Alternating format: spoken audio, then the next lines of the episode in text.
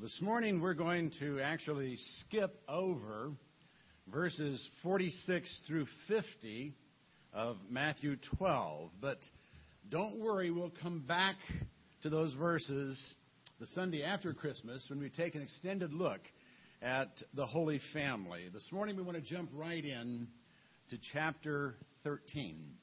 And we want to move into a study of the parables that Jesus taught to prepare the disciples for the ups and downs of ministry.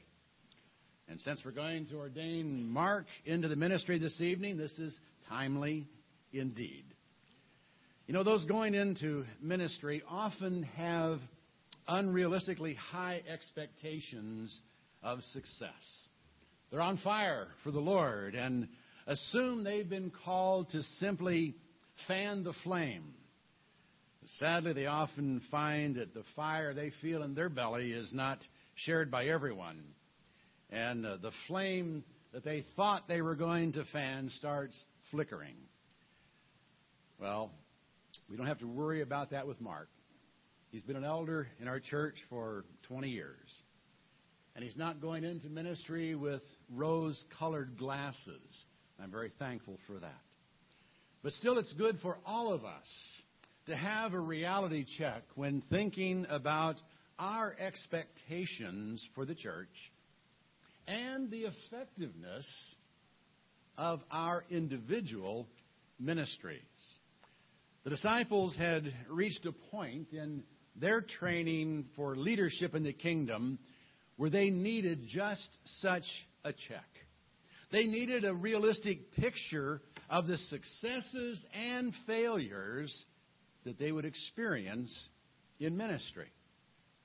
Now, at the moment, Jesus was riding the crest of popularity. And in spite of the Pharisees' unbelief, multitudes were, were flocking to hear him. The disciples, too, had tasted success.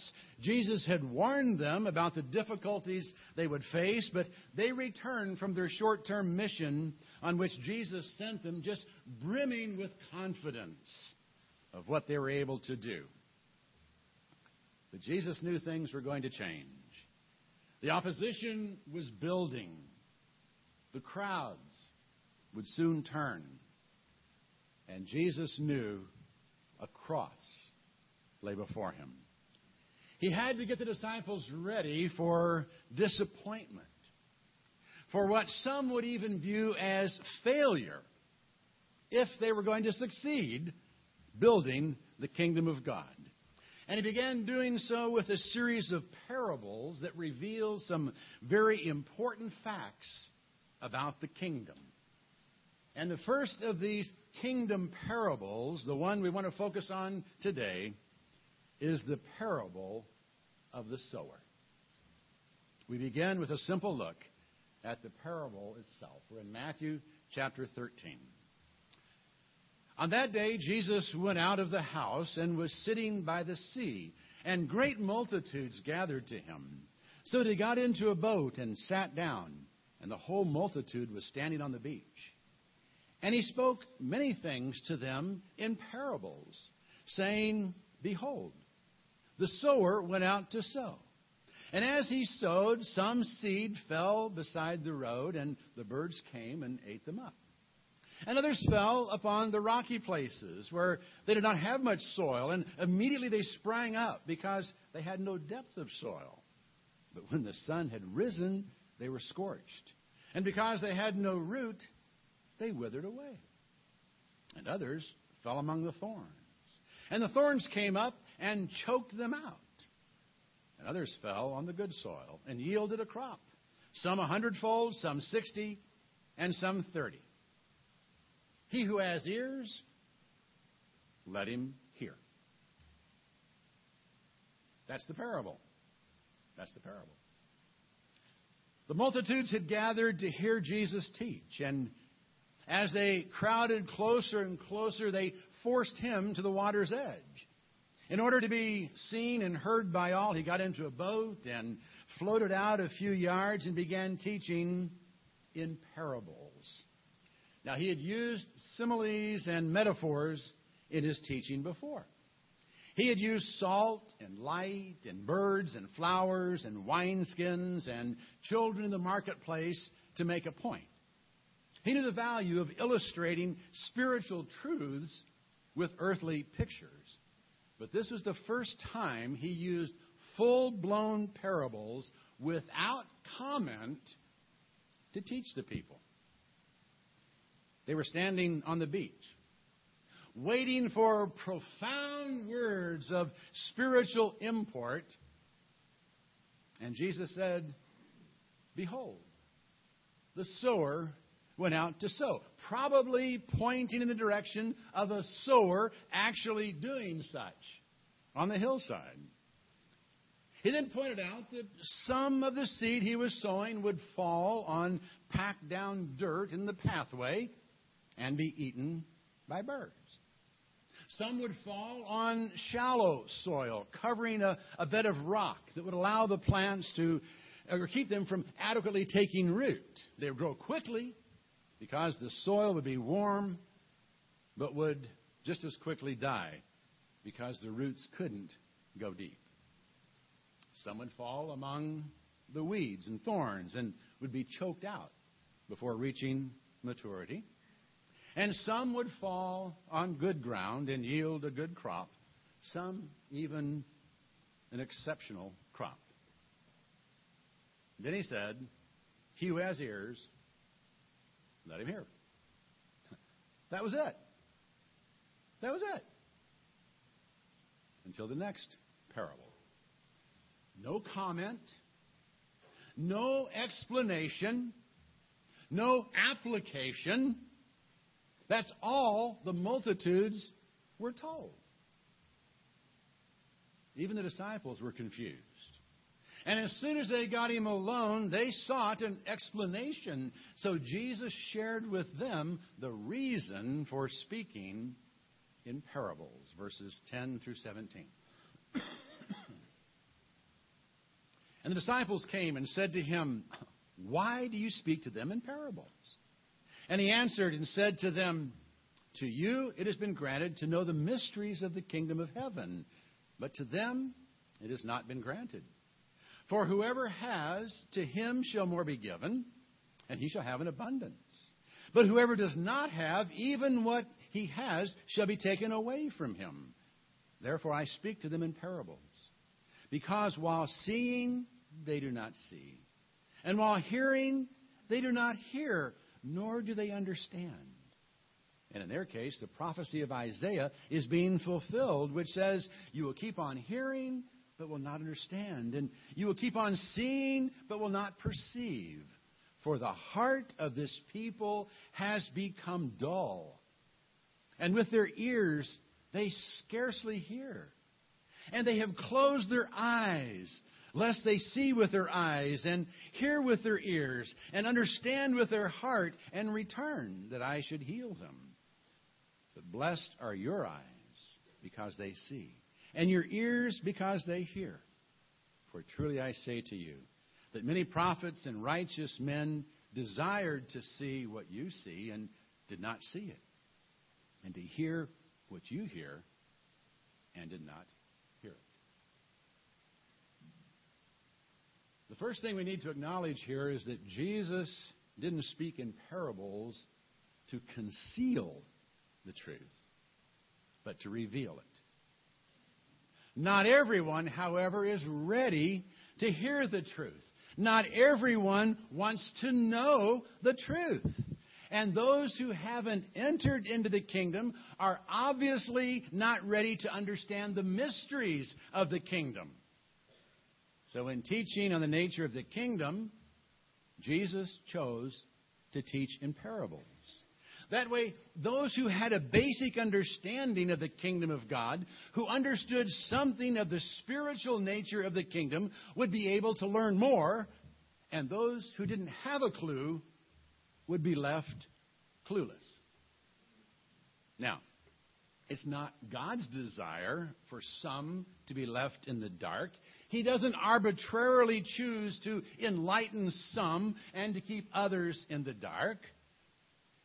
Some just don't want to see the light. And He's not going to force the light on anyone.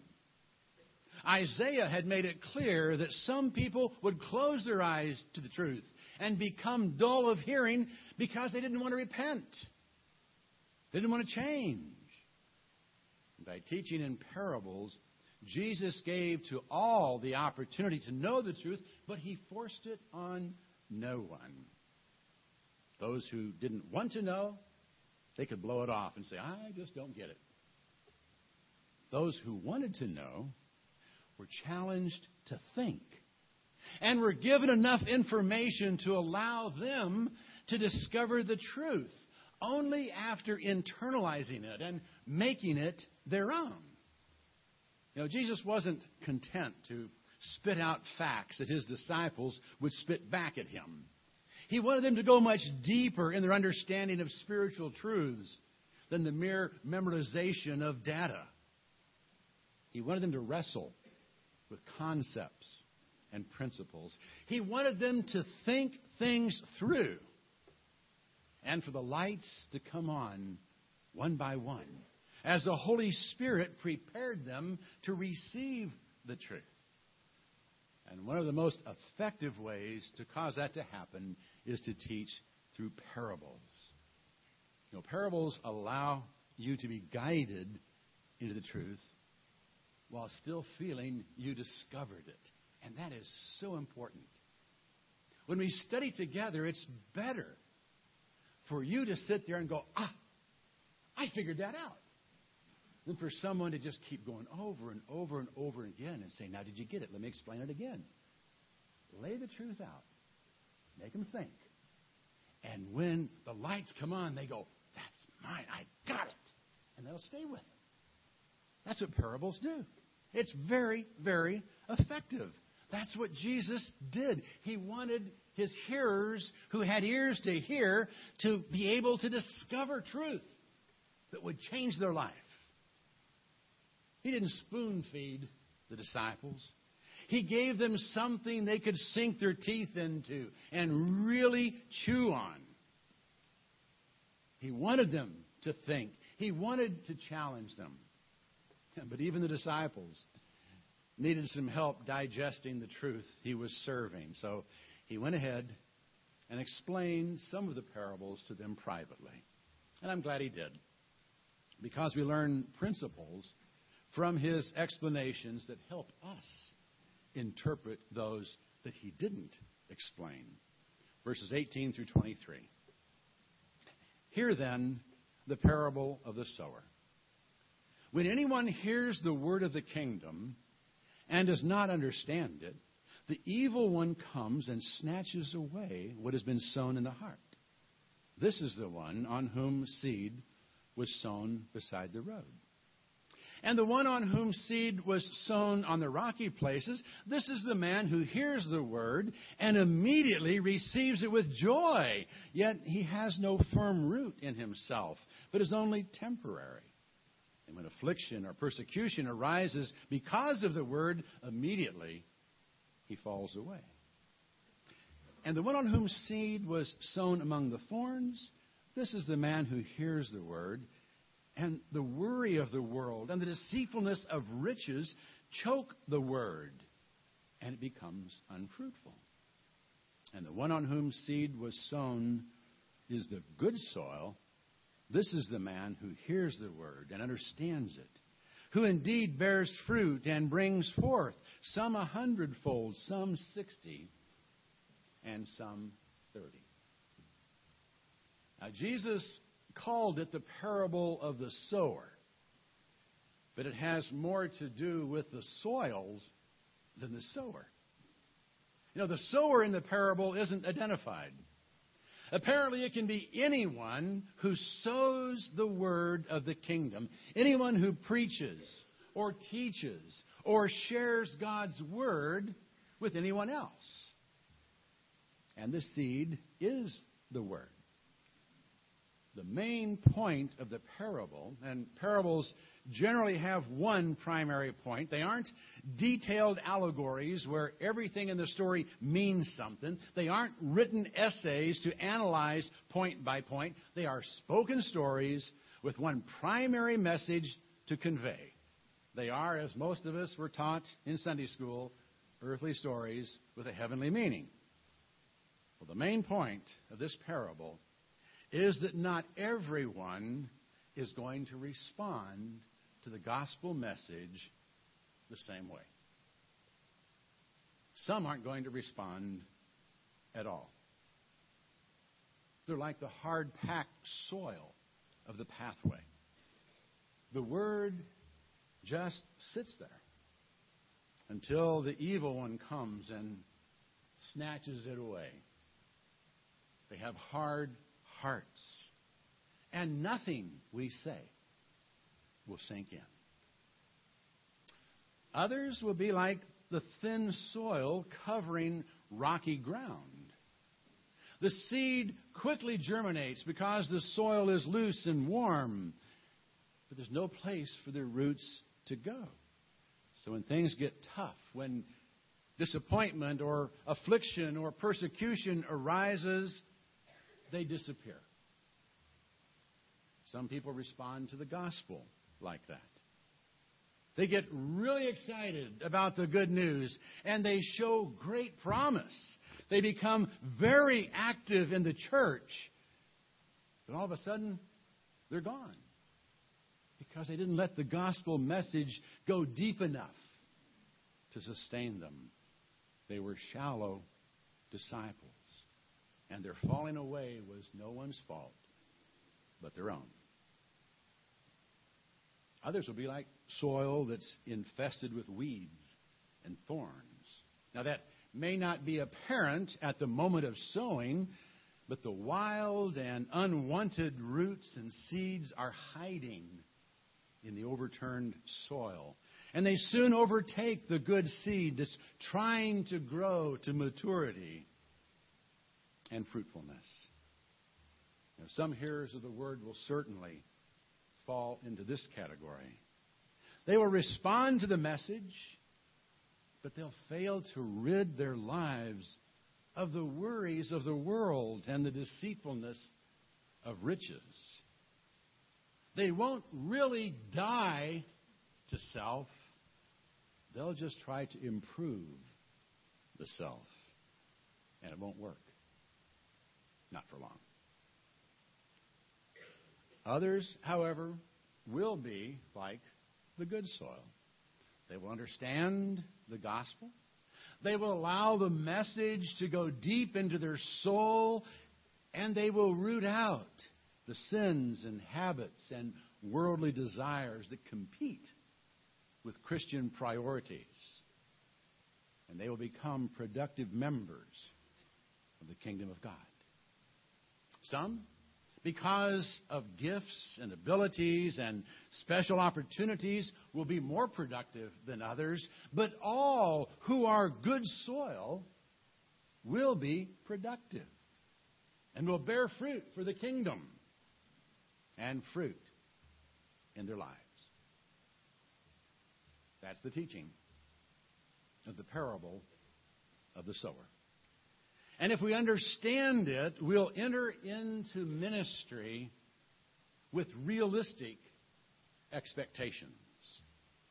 We'll not expect everyone to be receptive to the message we share. We'll not expect to win all of our unbelieving friends to Christ. Nor will we expect to hang on to everyone who joins us in worship or who gets involved with us for a season. Now, we'll do everything we can to make everyone feel welcome at Chatham Christian Church. And we'll teach the Word of God as clearly as possible. We'll seek not only to win people to Christ, but to disciple them and to incorporate them into the life of the church. But we won't be devastated and wonder what we did wrong when someone falls away from our fellowship. We'll expect some to be like the rocky or thorny soil that Jesus taught us about. We won't like it, but we'll expect it. And that will enable us to just keep on sowing, telling the story of Jesus. Now, the ministry is filled with ups and downs. Let's enjoy the ups and trust God to get us through the downs whenever they might come. And while all of us want to do the very best we can in ministry, and we take our responsibilities very seriously, ultimately, the success of a ministry is not on the shoulders of the minister or the congregation. It's in God's hands and on the shoulders of those who hear the word and what they do with it. Our primary job is to simply keep telling the story of Jesus. And those who have ears to hear will hear it. Amen.